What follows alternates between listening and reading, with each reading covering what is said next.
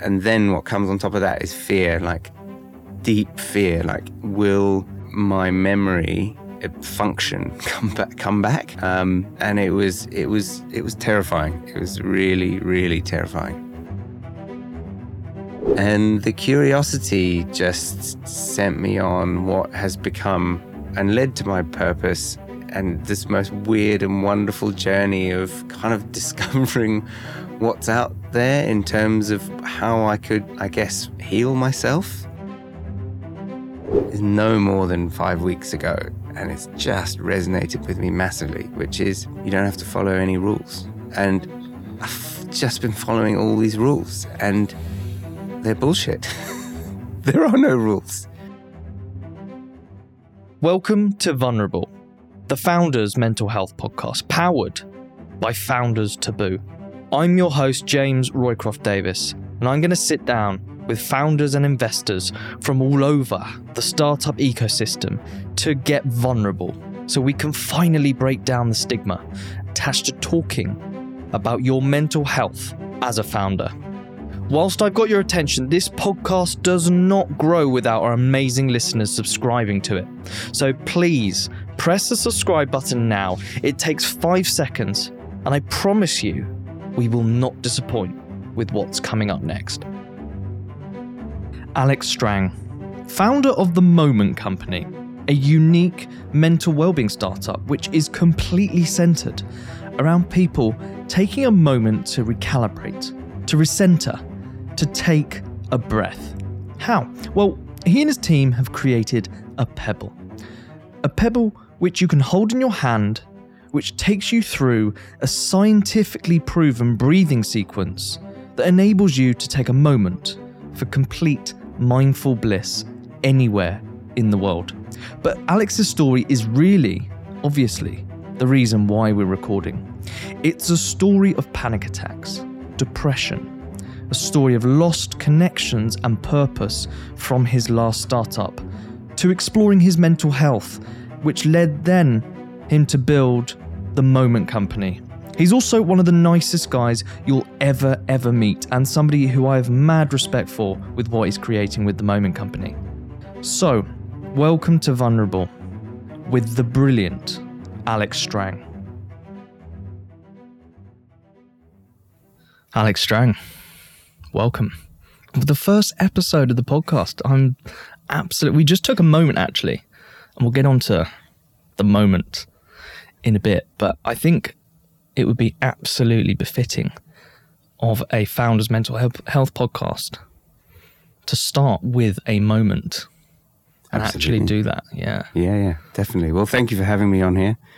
Um, it's very exciting. Um, I think I mentioned when I came in, this is my first sort of face to face, sort of live podcast recording rather Mm. than virtual.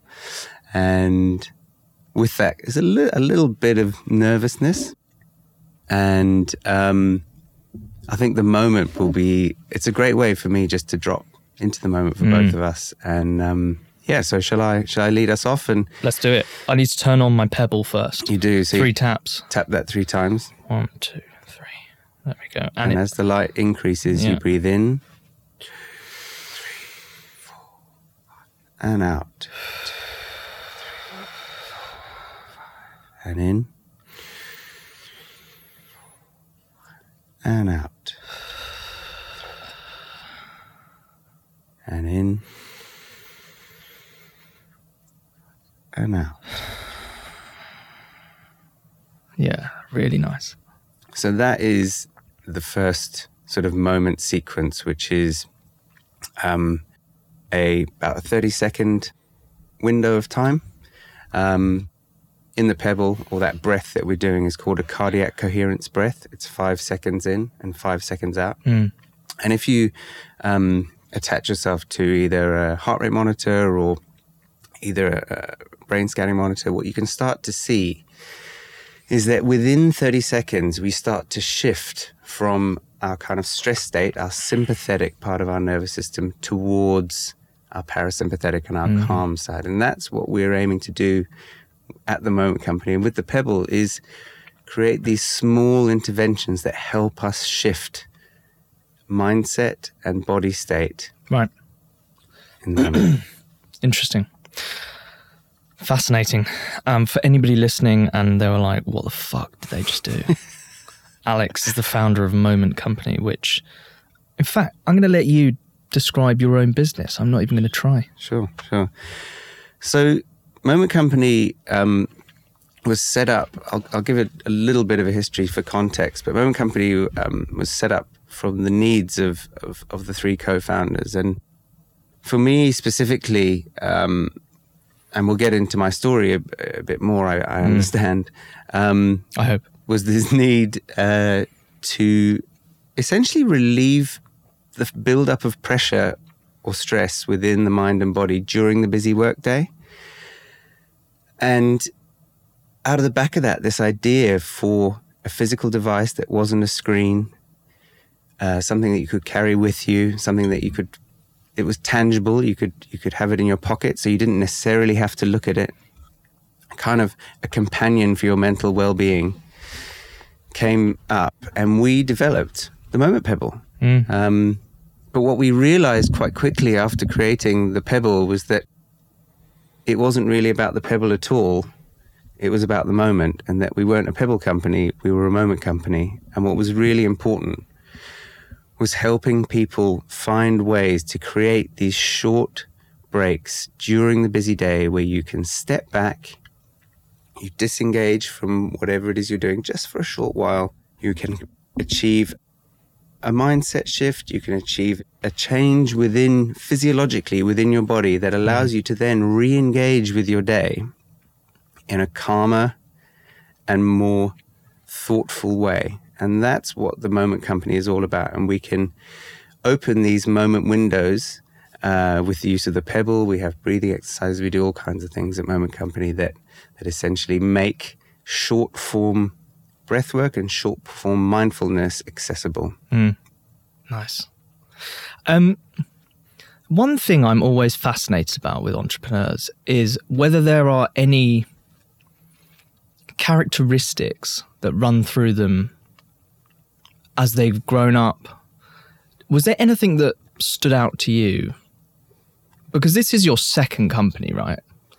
So you're not normal in a nice way, Yeah. but we aren't. Yeah. No. And this is part of the part of the reason, what part of the point that I, the wider point about this podcast is, it's okay not to be normal. But what what, what were the characteristics growing up? So, I mean, it's it's an interesting question because I don't think I've ever been asked that, and mostly because I don't actually think of myself as an entrepreneur in the sense that I have friends who kind of are, but I don't think of myself as that typical, you know, break the mold, create create something sort of new that never has been created. That that kind of never has been my my drive is never to be an has never to have been an entrepreneur. Hmm. I feel like I've sort of ended up doing it because everything else I was doing was falling short to my expectations of what work life should be like and falling short to delivering things that were I guess meaningful that I've learned later in life. I was actually seeking to improve things generally and I guess a really big picture version of that is kind of trying to leave this world in a slightly better way than when I came into it. Um, but it's never been so much I'm going to be an entrepreneur. I just couldn't within the structures of employment have as nice a time as I wanted to which Yep. one thing boils down to I just want to have I want to have a really nice time and secondly I want to do something that matters and that helps people and that's not to say you can't find that in employment, but I just, in my career path, had never quite landed that. And so twice, this is the second time round, um, have pursued it for those reasons. So I don't know if that answers your question, but that's kind of, It does. I I know a lot of some entrepreneurs are like, I was destined to be an entrepreneur. Some are, I fell into it, but I suppose there are people around us that shape us to having that kind of fearlessness, um, which I think a lot of founders struggle with, is having the self confidence to actually go and be a creator? Because most entrepreneurs, whether you're an engineer, developer, designer, you're in sales, you're like me who doesn't know what the fuck he does. Um, we are creators, but that comes with its own challenges. Did you ever think that, fuck, I'm just struggling to fit in or? I definitely don't feel I fit into, I guess, kind of the sort of mainstream Western ways of working, the ethos mm. behind that doesn't work for me. But I think just to reflect a bit on being an entrepreneur, like in a lot of ways, I prefer just to have a job. it's way easier. Me too. Me like, too. I mean, get up, all the structures are around you. You go in, you know, da da da stuff, and then you go into entrepreneurial world, and it's you know, all the balls stop with you. Certainly at early stage startup, Yep. Um, and all the balls are important. And what comes with that is pressure. And, you know, in, in my first business led to not not a great outcome for me, which which uh, for, for my mind and my body ultimately, uh, which led to the second business. But I guess the difference is that I'm more is in some ways, it's levels of un, un, how comfortable I am with the uncomfortableness, and being in a trapped in. This is what it felt like being trapped in a system that was so not aligned with, I guess, my values and how I feel things should be and people should be treated was is much worse than everything that comes with being a founder. Mm. Um, so there's kind of it's in some ways, and, and I've gone back and forth, and so and and every time I've gone back into the kind of employed world, I've found that the balance was was wrong, and then have moved back into founding. And and when the when the movement's going, there's nothing more exciting than creating and to make change, positive change, and people tell you that you're making their life better. I mean, for me, that's that's everything values. Mm-hmm. Okay. What are your values? Openness, freedom. Freedom's probably my primary value. It's my sort of primary value and what I strive towards every day across the board, be it time, financially, space for my mind. Every, everything for me at the very top is freedom, and underneath is probably then openness, playfulness, fun.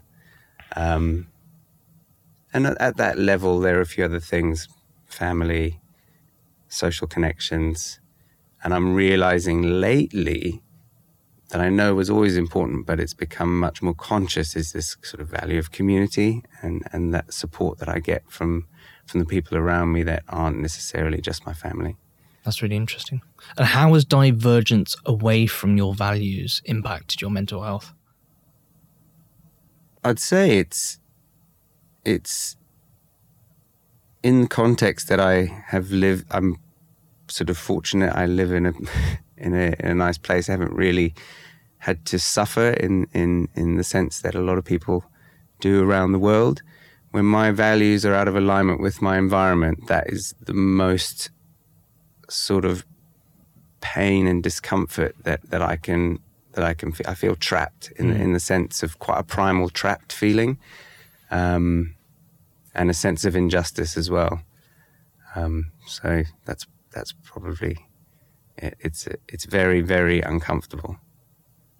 How do you deal with that uncomfortability? Because I would argue that it's one of the biggest reasons why people suffer um, and they don't know why they're suffering. Yeah. Is this movement away from what feels right or what they truly believe is important to them. And it's why a lot of us seek to become a founder, to become an entrepreneur, is because there is a mental health or a uncomfortability with not doing what they think is right?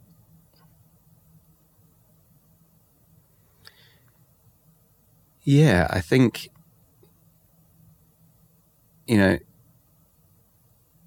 the minute you stray from what you in your core, if we think about gut, Mm. how how you it's not a question you you know we just don't i believe we don't listen to it enough the minute you're straying from that central knowing you're going to be uncomfortable and the more you stray the more out of place you're going to feel and the danger i feel is that you feel out of place within yourself but often it's your environment not you is in is a mismatch rather than you're not wrong you're just not in the right environment to support who you are and how you thrive. Um, and how, to, how have I dealt with that in the past? Um, previously, I've fought against it. I've I've I've tried to change systems um, that I've been in, and only since I've been out of out of them. So one was a, a previous job that I was in. Only since I've been out have I realized. At the time, I thought I'm not necessarily I'm right and you're wrong, but how can you not see that it would be so much better if we did it this way? And, and I've tried to show so many times, but why aren't you adopting it? and the truth is that because the value systems were so different, they weren't, neither one was wrong. They were, they were just completely incompatible. And it was wrong for me. And so, how previously, when sort of fighting those systems, I think there are times when you can let your values to create something. Sometimes you might have to not give them up, but shift and see another perspective. But if you're in an environment where you feel that your values are clashing, my suggestion is it's way too much effort and the likelihood of success is very low to try and change the value system of an environment. It's better to either create your own or find a find an environment that that supports yours so you can thrive and so you can put all your energy into creating rather than trying to change a system. That would be my My um, my fantastic colleague built your notes on this episode, and I had no idea the kind of pain that uncomfortability has caused you. Clearly, um, I want to take you back to six years ago. Because you have a very personal experience of living with, uh, li- as a founder, with mental health, an an issue that was causing you immense pain, right? And ultimately led to you burning out, etc., etc. Um, talk about what happened six years ago. So I uh, was kind of my career had started to felt like move. I, I was just coming sort of out of, I guess, you know, finding my feet a little bit, and clearly I was still very green, but um, had um, was finding my feet, and I set up a consultancy to use these skills that I'd learned to help um, agencies deliver digital products better and That was Native Eye, right?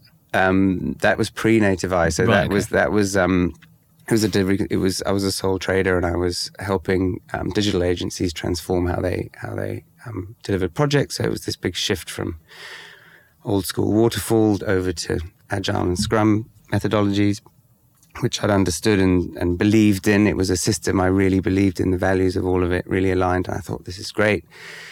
Got my first gig and that was awesome and got some more gigs off the back of that and this was moving and then Native Eye was an idea, a tech uh, product that I started up um, with my then co-founder.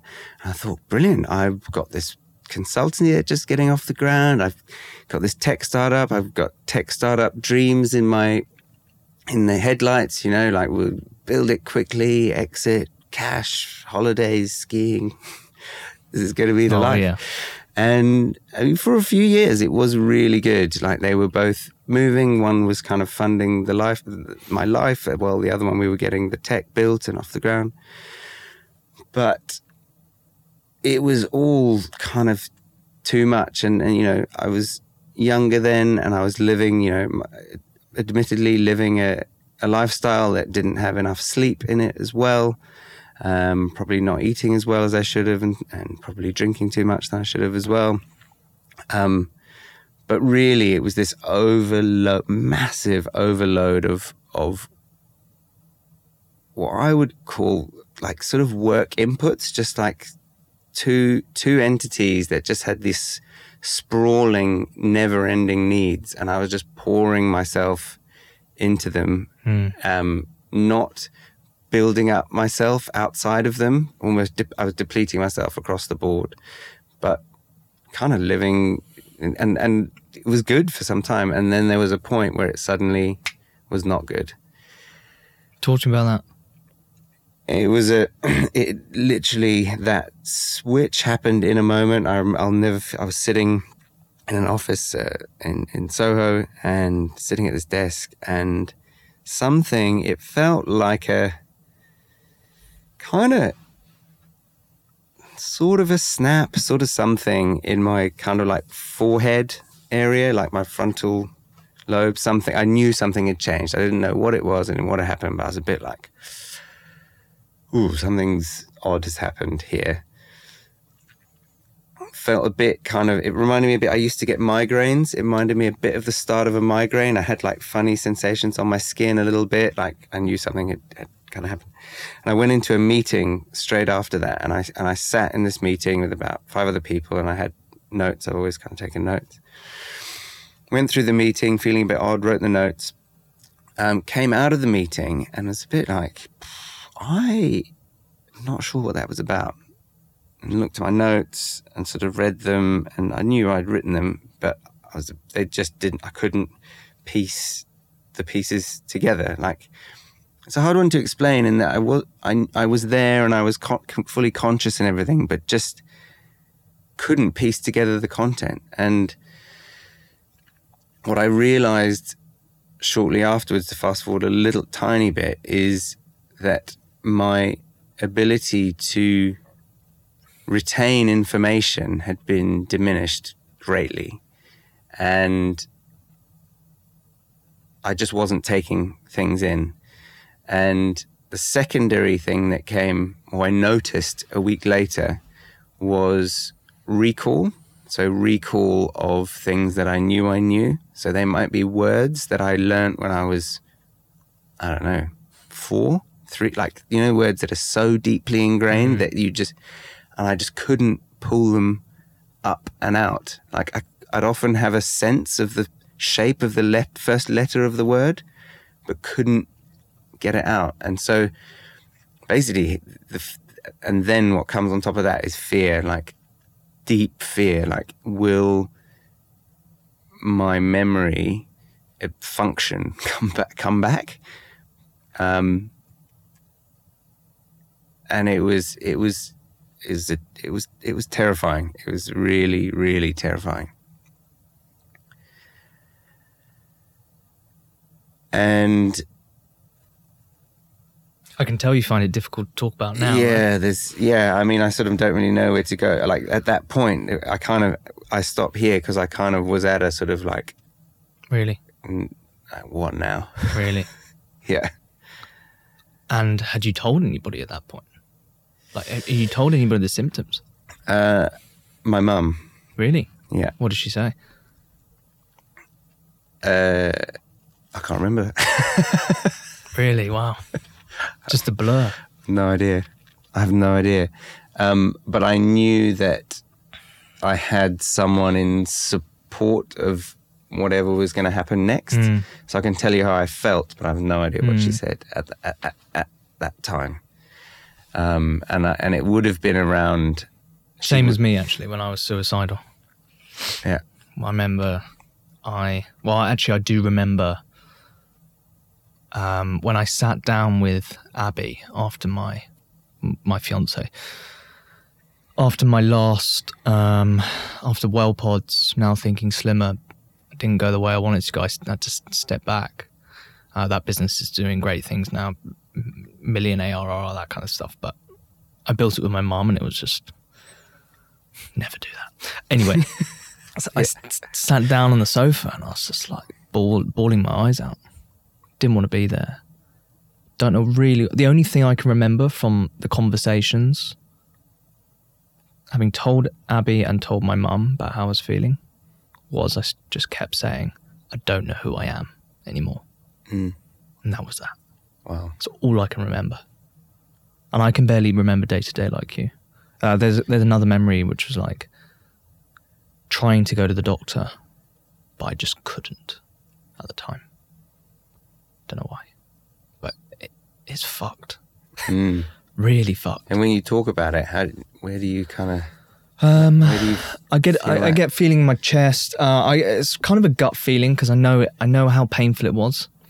That was the most painful thing that's ever happened to me, and I've like, and it was all around my brain, my mind. Yeah. I felt like I lost my mind, right yeah and a bit like you, it was kind of clinical depression, anxiety mixed into one with a feeling of utter hopelessness because what I've consequently found, having explored my mental health, is this utter need, this real need to have a purpose, Mhm. have a why.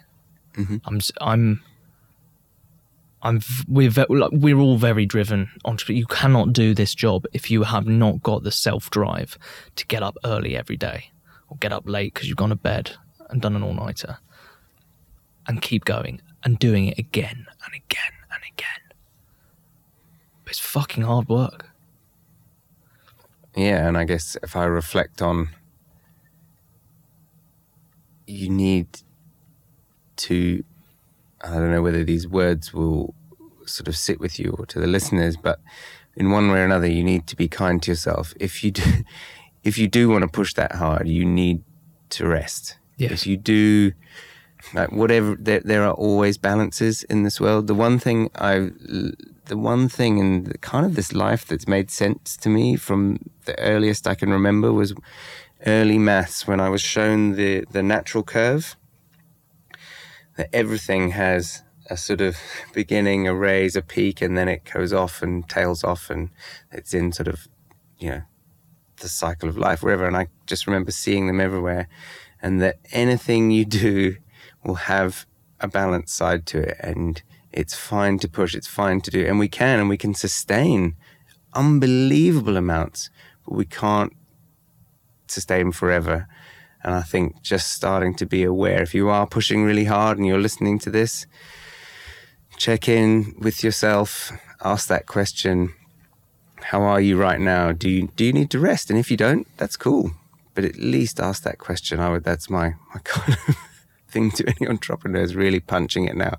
Just ask yourself if you need to rest. And if part of you says yes, my advice would be to listen to that.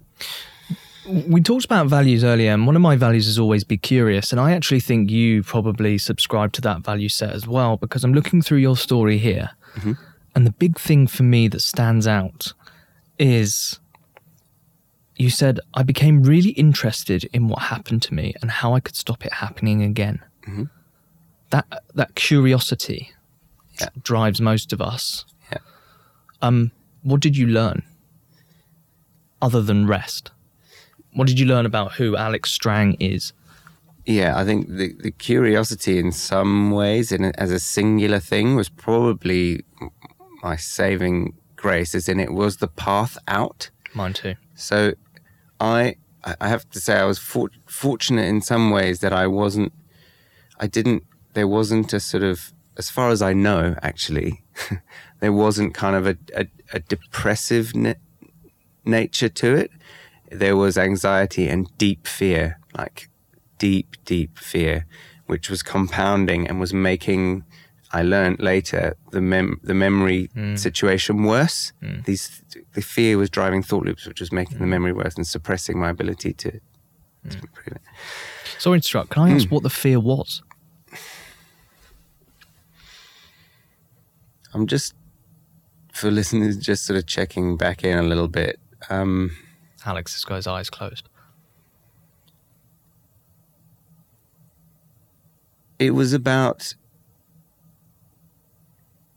in some ways, you know, knowing that my mind is kind of the way out, but it not working.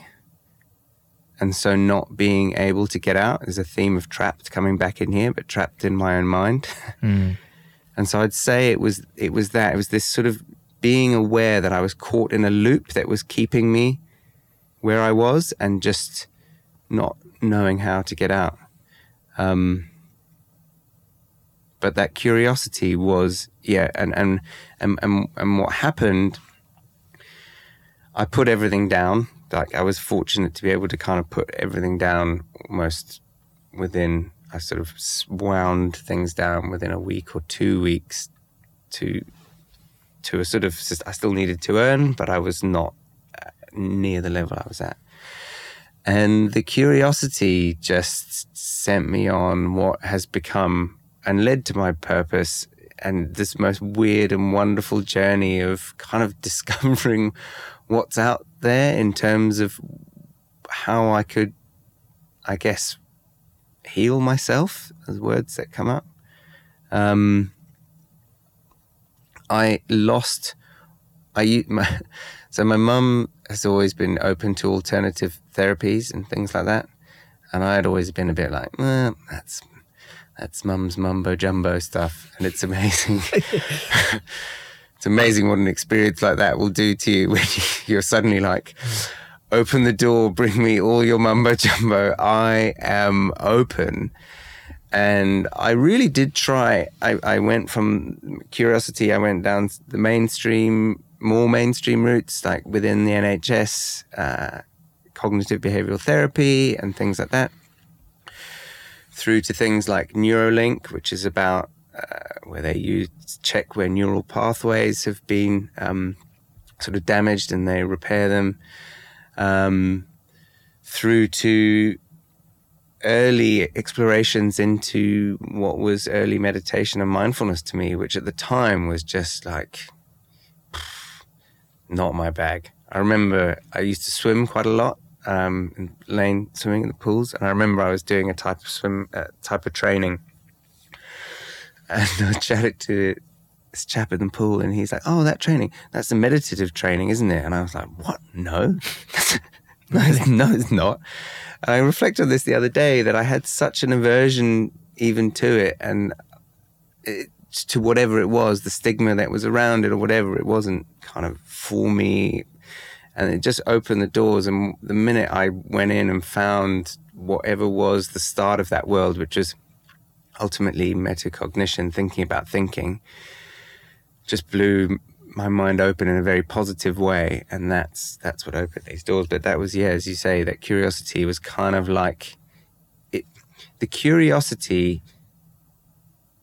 lit a fire of action. It sort of showed a bit of a path that was like, well, who can you speak to, and who's gonna, who's going to help? And if if you're if you're completely open to anything working, and people often ask what worked, and I, I can t- certain things I know for sure helped more than others, but ultimately it was just this combination of being out there and experiencing all this different stuff. And I've I've also become a believer of whatever works rather than this thing does work, this thing doesn't. For certain people, some things work, some things don't. So I'm a very much a whatever works kind of guy. Like, try it. If it works for you, amazing.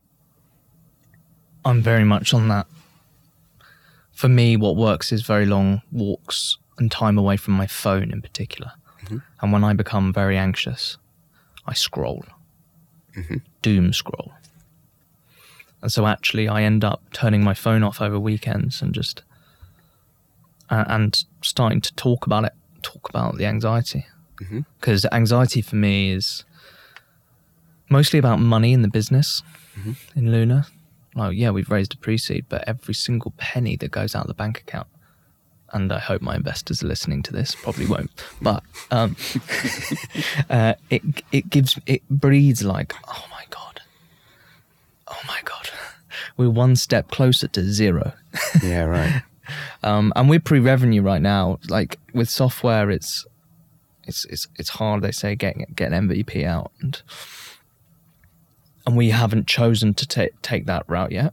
Like we've we've gone the unconventional way of choosing different types of MVPs. So what I mean by that is we identified very early, my co-founder and I, Andy, that um, dog trainers are very tech cautious. Mm-hmm. and um, this is a very long-winded way of actually asking what thinking about thinking, but I just I'm with you. yeah, yeah. Um, and so they're very tech cautious. So we realize we only have one shot.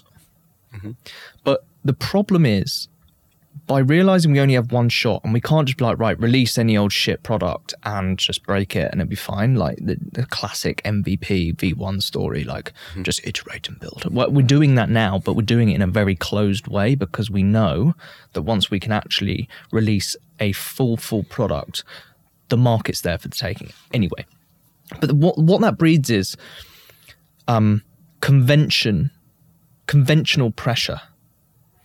For entrepreneurs, I see it a lot, and founders, is this kind of like, this isn't what I what I should be doing, but it's right for the market, and then you've got this clash, and that you have to, I, I think, is about the way out of that. Like you said, is thinking about thinking, because when you said that, it was like a light bulb in my head. I was like, yeah, that's that's literally what I do.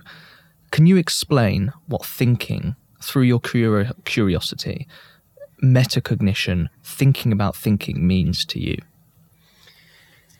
Yeah, the, the shortest way I can say it is being curious about your thoughts. Um, I love that. I, you know, I I can't. Might be an Eckhart Tolle. I listen and read a lot of stuff in this space. I haven't I haven't actually read him yet.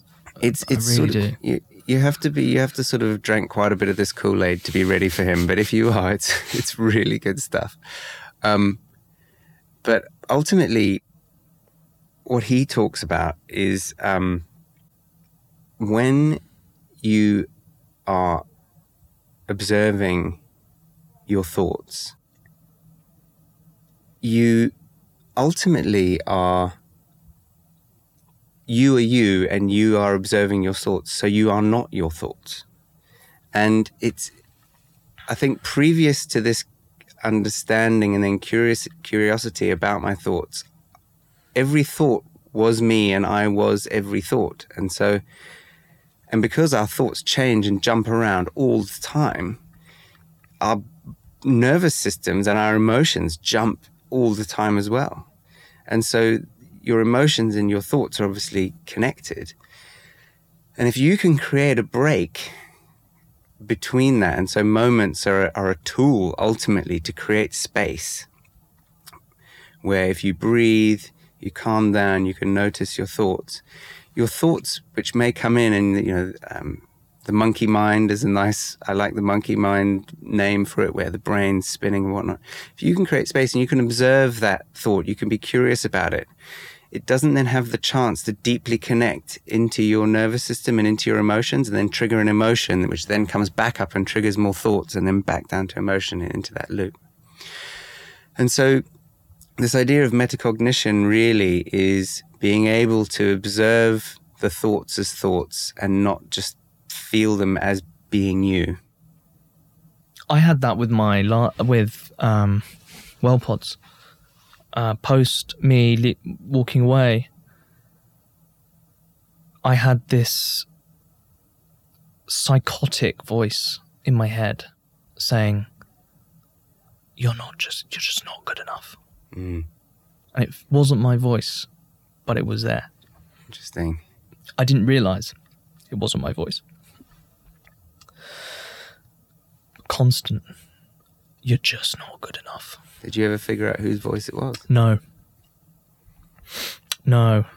I really tried with my therapist and I went to see see a hypnotherapist and Interesting. I, yeah, um and um I'm a massive massive believer in hypnotherapy. Um but I saw Simon and we we did a lot of work on this voice. And the biggest learning from that voice was that it's not mine. Yeah. And actually, it was being able to separate my thoughts and view them as clouds. I mean, this sounds very like meta right now, but it really is. Um, that's that is really the way you can tap into it. Is actually reframe the thoughts you're having and I was having them around the business, around around fundraising, around like, fuck, we're never going to do this. I'm just not good enough, um, and viewing them as just thoughts. And once I could separate, and it took time. Like that, that's the. I think that's where people get stuck. They don't give. They don't put the work in. They don't take responsibility for that. And yeah, it was. Um, it changed my life. Being able to now pra- I practice every single day. Not not conventional mind mindfulness, but I do a lot of my best. I wouldn't say work, but my best thinking. A in the shower, so I have my moment in the shower. Brilliant. Yeah. Um, B in the steam room, so I do that every day. Um, and I try to do it on my own, but um, Abby's a lot of time comes with me because she likes it. But anyway, and then number three on my dog walks. And I try as much as possible to separate my time, sorry, my phone from those from those moments. I absolutely love that. What you've hit on there is what's this idea of dispositional mindfulness? We're predisposed to be mindful. Most people are mindful at some point every time throughout their day. It could be, it could be, some people garden, some people- Exactly. The, the, sh- the shower moment. of trance. The right? shower moment is the most naturally occurring Mm.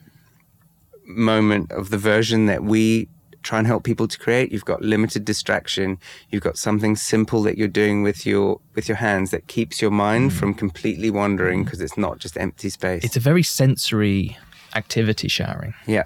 very sensory. But it just allows the perfect conditions for thoughts to come up Yes. and through. Yes. Um, but can't stress enough this idea that people feel, or there is a perception that I will need to go and learn mindfulness and then I will do it. If we didn't actually do it naturally, we'd all go bonkers. Um, we are you, we are doing it, and also really important. What you said is that it it doesn't happen overnight in terms of uh, deep practice, but in time, what I have found is that in a, in a in a very calm situation, I can be mindful quite easily, and as situations escalate, it becomes more tricky to be mindful in those situations. But with more practice, you can be more mindful at more escalated um, s- situations, and that's what I kind of aim for with my practice. Is actually ultimately to be in I don't know some sort of crazy stressful environment and be able to call on it, breathe, drop in, and you sort of see perspective for what it is. Because when we get stressed like that, our vision narrows, we hmm. close down, our muscles tighten, and we just can't give a response that serves us best. Whereas if hmm. we can create that space, we can. And that's where the practice, that's where having reminders helps.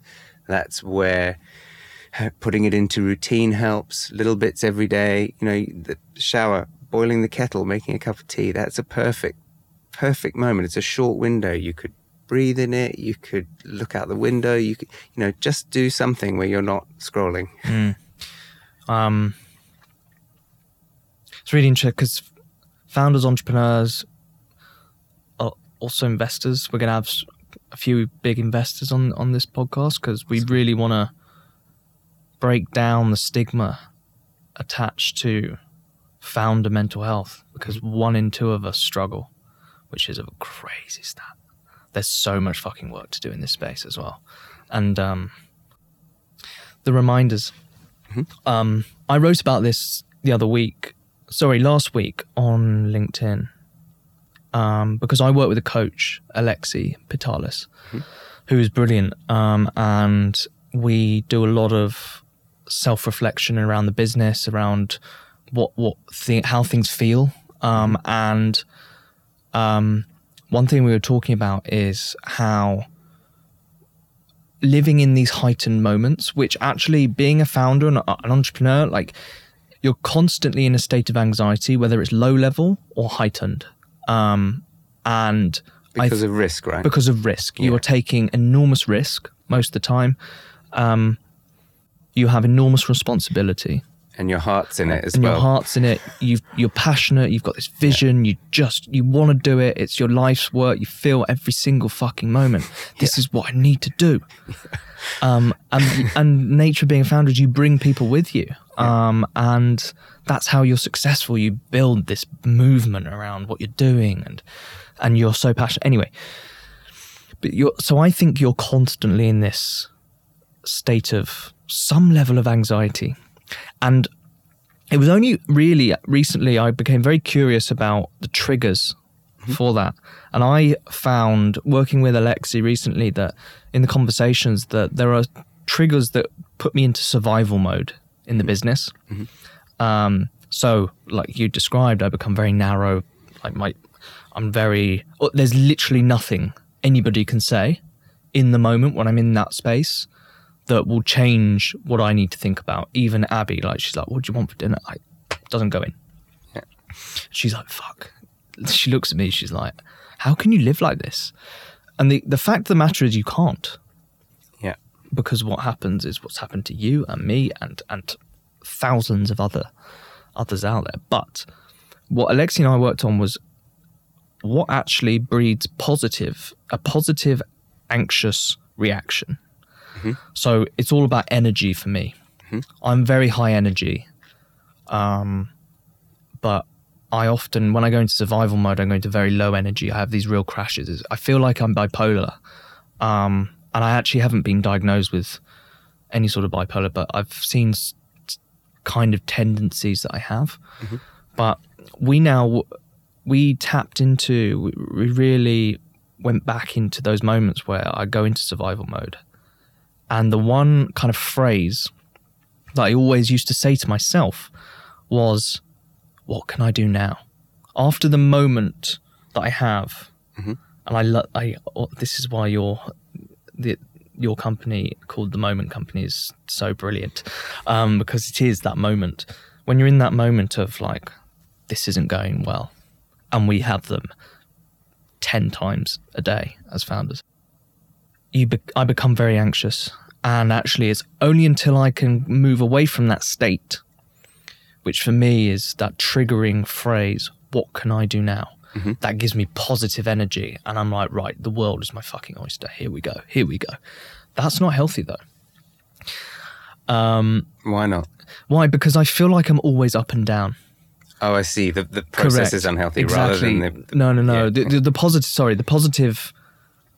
Giving me the positive energy to keep going is healthy, because I don't.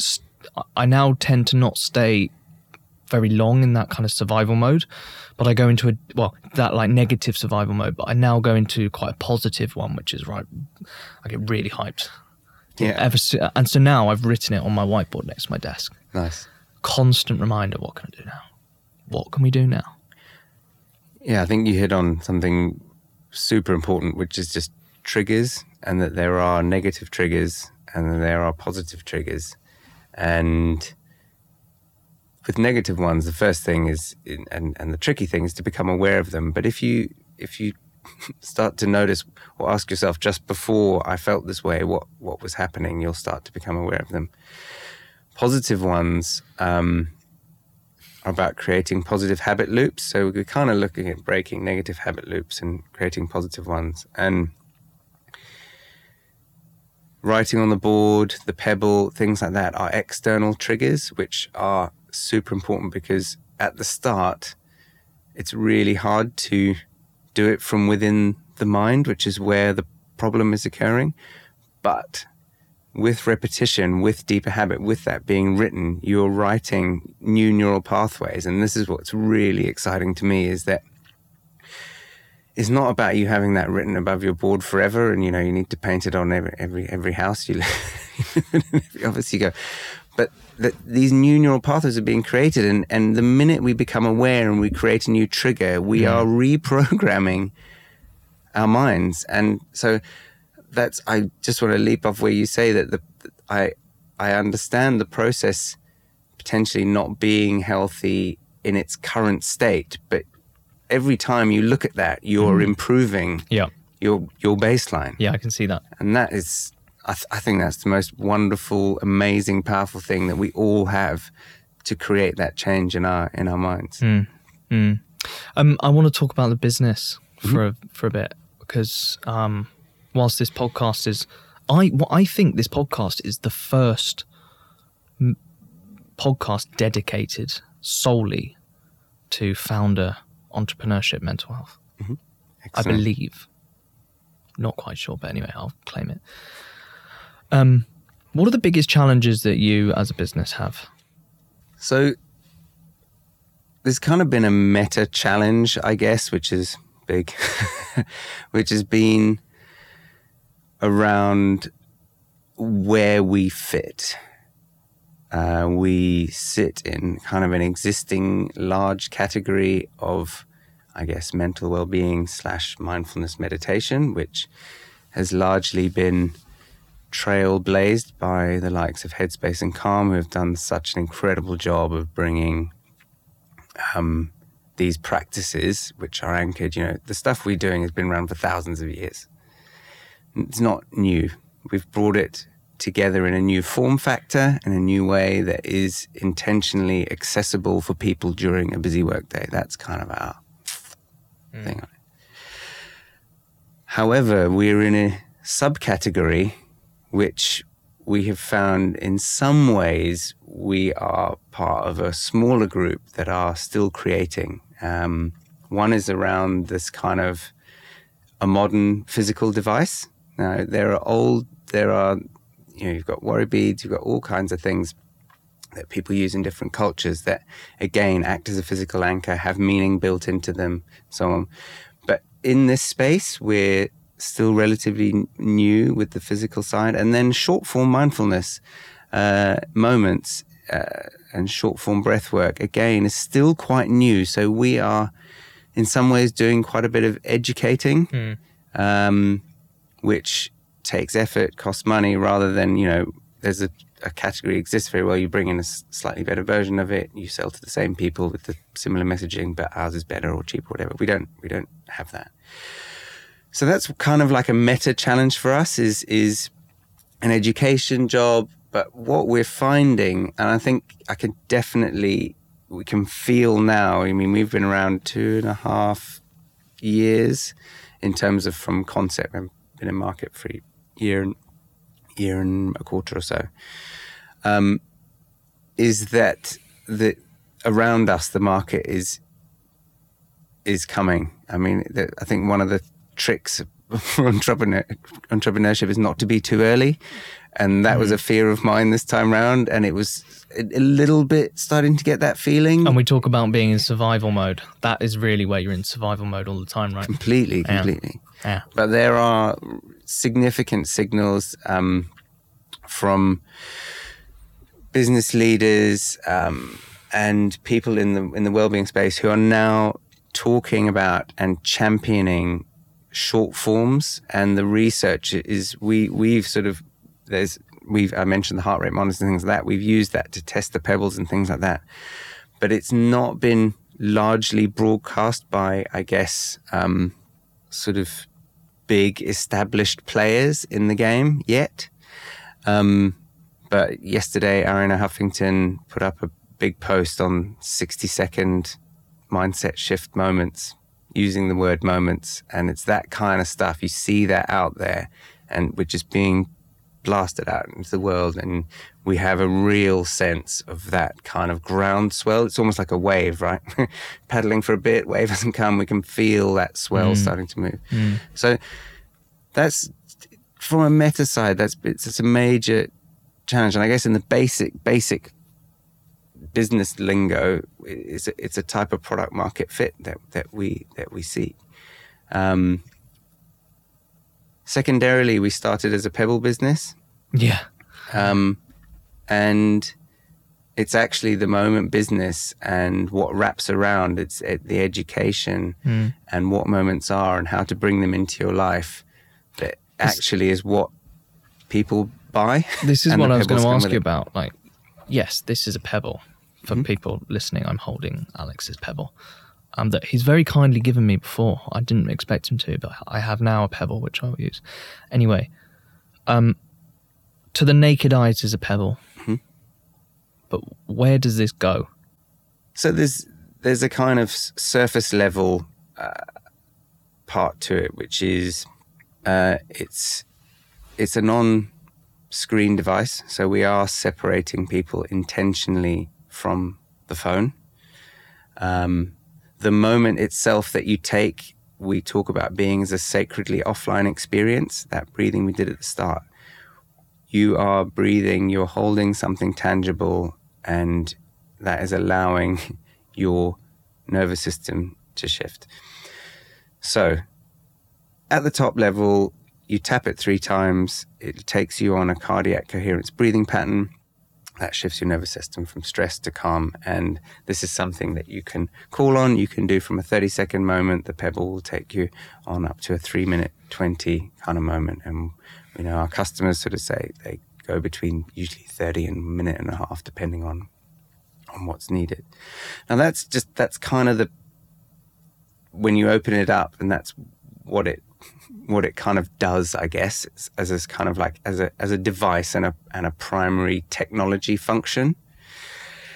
But it's much more layered than that, and that's when we get into things like it being something that you carry around that is embedded with meaning. Now, there's an area of psychology called attachment theory. Um, if you think about a kid with a teddy bear, um, we think when we get older that we don't need teddy bears anymore, but it turns out that we still require attachment. But as we get older, we realize that people are more and more fickle. so, yeah. Actually, physical devices and things like that can be really helpful to continue to carry that meaning. So, this device acts in kind of NLP coaching world that I kind of come from as an anchor. It's a it, it's something that you carry with you that and this was a real dream of mine with a pebble, is that it's something that you give to someone or is bought for them or they buy for themselves. And instead of being like a car that depreciates in value the minute it comes off the lot, this is something that as you use it, it becomes more and more valuable to you as you build meaning into it, as it helps you get through difficult situations, as it's something you can just touch in your pocket, which enables you to trigger that sense of calm that you've had when you breathe. That's the crucial thing is that once you've breathed with it, say 10 times, again, you're mapping that nervous system state into your body. You're anchoring that feeling so that when you s- just see it on your desk or you feel it in your pocket, your body will recall those feelings. And again, so there's, there's multiple layers to this very simple, which it is, intentionally simple device. Mm. It's fascinating. What piece of advice would you give, having been through burnout, having founded three companies really consultancy, Native mm-hmm. Eye, now Moment Company? What piece of advice would you give to Alex starting out as an entrepreneur on this journey that means the most to you? It would be follow your gut, follow your instincts, trust trust that really quiet voice. It's uh, something I'm 38 now. I think I'm I think I'm only really just I'm I'm still I'm still getting there, definitely. And like these things it's probably a lifelong thing, but I would say now I listen to it much more than I don't. Whereas at that stage, I wasn't really listening to it at all. And it inherently it knows. And there's something so I talked about freedom being my one of my my primary sort of it's it's a it's a kind of shimmering goal that I head for, but also a way that I want to be at all times. And the minute you trust your gut and you know what to do, it's so freeing because you don't have to think about it anymore. And you let your mind do all the analytic. You might have a feeling about something and you think, well, I'm going to go do that. And then you work through it mentally and you think that's not a good idea. That it doesn't, it doesn't mean you have to do everything your gut always tells you or that it, but it does mean that the direction it's sending you is right for you. It might not be right, right in the, in the situation or so on. But you will feel better in yourself more if you listen to it. Again, you don't have to act on it every time, but do listen to it. And what you will find, the more you listen to it and the more you don't act on it, and the more you do act on it, the more you act on it, the better you feel and the happier you are. Mm. And can I add a second one? Please do. And the second one is kind of is really new, and my co-founder Fiona, um, who is incredible, has kind of brought this to my attention in maybe is no more than five weeks ago, and it's just resonated with me massively. Which is, you don't have to follow any rules, and I've just been following all these rules, and they're bullshit. there are no rules. Like, do think about how you want to do it, and go and do. It. And and the minute this shift happened in my head, again, I feel so much freer because oh, I want to do this. I'm going to have to go. Da, da, da. No, actually, so one of the things I've started doing um, in the last week is um, anyone who sends me a sales email, um, I reply selling them back corporate moment company workshops. Very, thank you for getting in touch. we don't need a digital services right now. However, what we offer is, da, da, da, and you know, we help organizations um, reduce churn, uh, increase performance by keeping employees happy. Happier employees make better decisions and stay longer at companies. Would you be interested in a workshop? Now, before someone had said follow the rules, it's, it's, a sort of simple, subtle thing, but it's a bit like, oh, someone sent me a sales email. They're selling to me.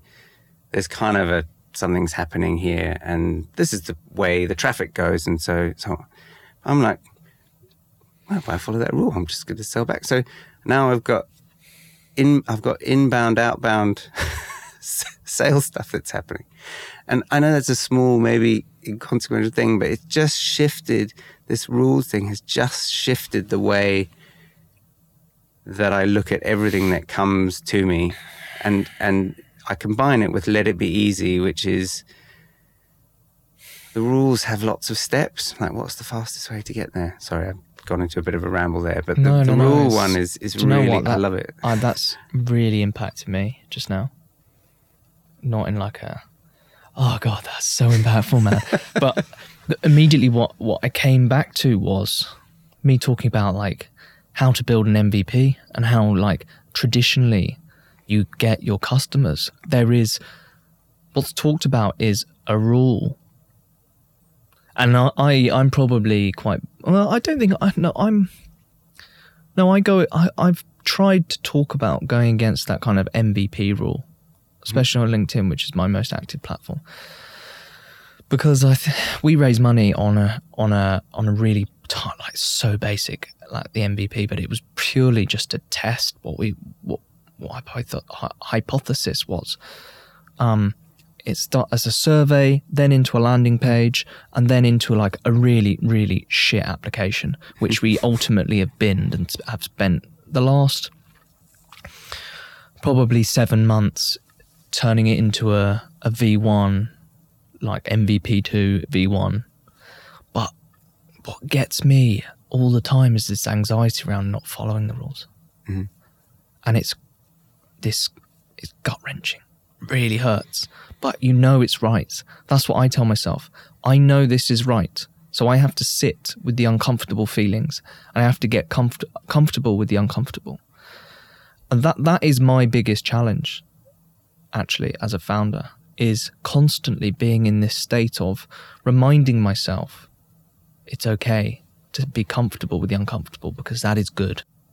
Um, but ultimately, not following the rules is probably the hardest thing to do in life, I would say. Yeah. There's just what comes to mind is there's a, there's a distinction between breaking breaking all the rules. I think you have to play the game. Mm. Play the game for sure. Uh, that was something I realized a while back was that you you have to be in the in the system to to win, but don't let the rules of the system define how you how you play your game. That's how I look at it. So it's about you know approach to uh, fundraising is an interesting one. There are a lot of entrenched rules, Really interesting. and this is a whole rabbit hole we could go down there. But um, I'm I'm kind of happy to go down it actually. I know we've done an hour and three minutes, but like this is a long form podcast, but equally this kind of shit is so important to founders um, because everybody comes, not everybody, I'd say 95% of the market comes into being a founder going, I need to raise capital. yeah, And sorry, you were going to say the the rules around fundraising. Yeah, the rule. I mean, ultimately, there, you know, there's these sort of relatively set paths, as in one route is very early on find an angel or two, Which is what we did. bit of cash, then move to institutional money, Mm. get your first institutional investor on board into the VC process, and and off you go. And that's obviously uh, largely known as a one way ticket. Mm. um, and a bit of a just I think within that. So we, I don't know. I'm not. I wouldn't say we've we broke. We we've sort of gone against any rules here, but we've decided that venture capital, as a I'm talking broadly as a whole thing, doesn't really match the values of our business. And I know there are B Corp VCs, and there's a lot of change coming. There's an amazing uh, organization called Zebras Unite. I don't know if you've come across with them. We make zebra, we make zebras, not unicorns, because zebras are real. um, and they are a fantastic, fantastic organization that's about building, supporting the building of sustainable Mm. businesses, Mm. both from funding to scaling Mm. to growth, and they they are brilliant. Um, and I just find myself gravitating much more towards that kind of ethos. So do I. So do I. I, I think for me, it's pressure. Um, when you move into the realms of VC, and it's it's an it's an area that we're looking at Luna, but um, there's enormous pressure, and I, find I find the world of venture a bit of an, an enigma. You see it every day. People raising, TechCrunch going mad, Sifted making these amazing articles about how much you've raised. Um, and then venture needs, I think, needs a real shift because it drives instability in, in like in the mental health market, I think. Massively. Um, and actually, we're going to have a guy called Andy Johns later on, who's one of the biggest investors in Silicon Valley, actually, um, who's going to join us. But he, he was saying there needs to be. I spoke to him on FaceTime the other week, last week, um, and uh, he he was kind of saying there needs to be a massive shift because, like, what we're doing now is kind of brave, right? There's of course people who've predated us with this conversation. Tom Blomfield, Dan Murray Serter, who I'm a big fan of. Um, but what we're doing now is often frowned upon with raising money. Fuck, how can you show weakness? Like, no, you've got to be mentally on it to build this fucking unicorn. And that is fundamentally not where most people sit. But that also n- means a shift in model, which is why I've I've um I've never come across Zebras Unite, but there's a couple of very very interesting VCs now who are verging moving into the sustainable revenue. Um, we can have a mega impact, but just not raise 500 million at a crazy valuation there's a couple of companies recently I read in the Times. Yes, I'm a Times reader, sadly. Um, uh, about gorillas, the um, on-demand grocery, guys. yeah, delivery app. And I was like, number one, how many fucking delivery apps do we need? Mental. Um, but they were like, Gorillas has raised almost two billion to deliver groceries in under 10 minutes. Number one, who needs that when you live in London? How is that impactful? I don't want to shit all over gorillas because this that that's not what I'm here to do. But the whole model of VC, whereby there are companies out there that have an enormous impact, but it it really bothers me because when the founder of Gorillas was talking to the Times and talking about their latest fundraise, which was a billion, one billion. Wow. Yeah. He said, "We're doing, we're raising this money so that we can be moved towards profitability."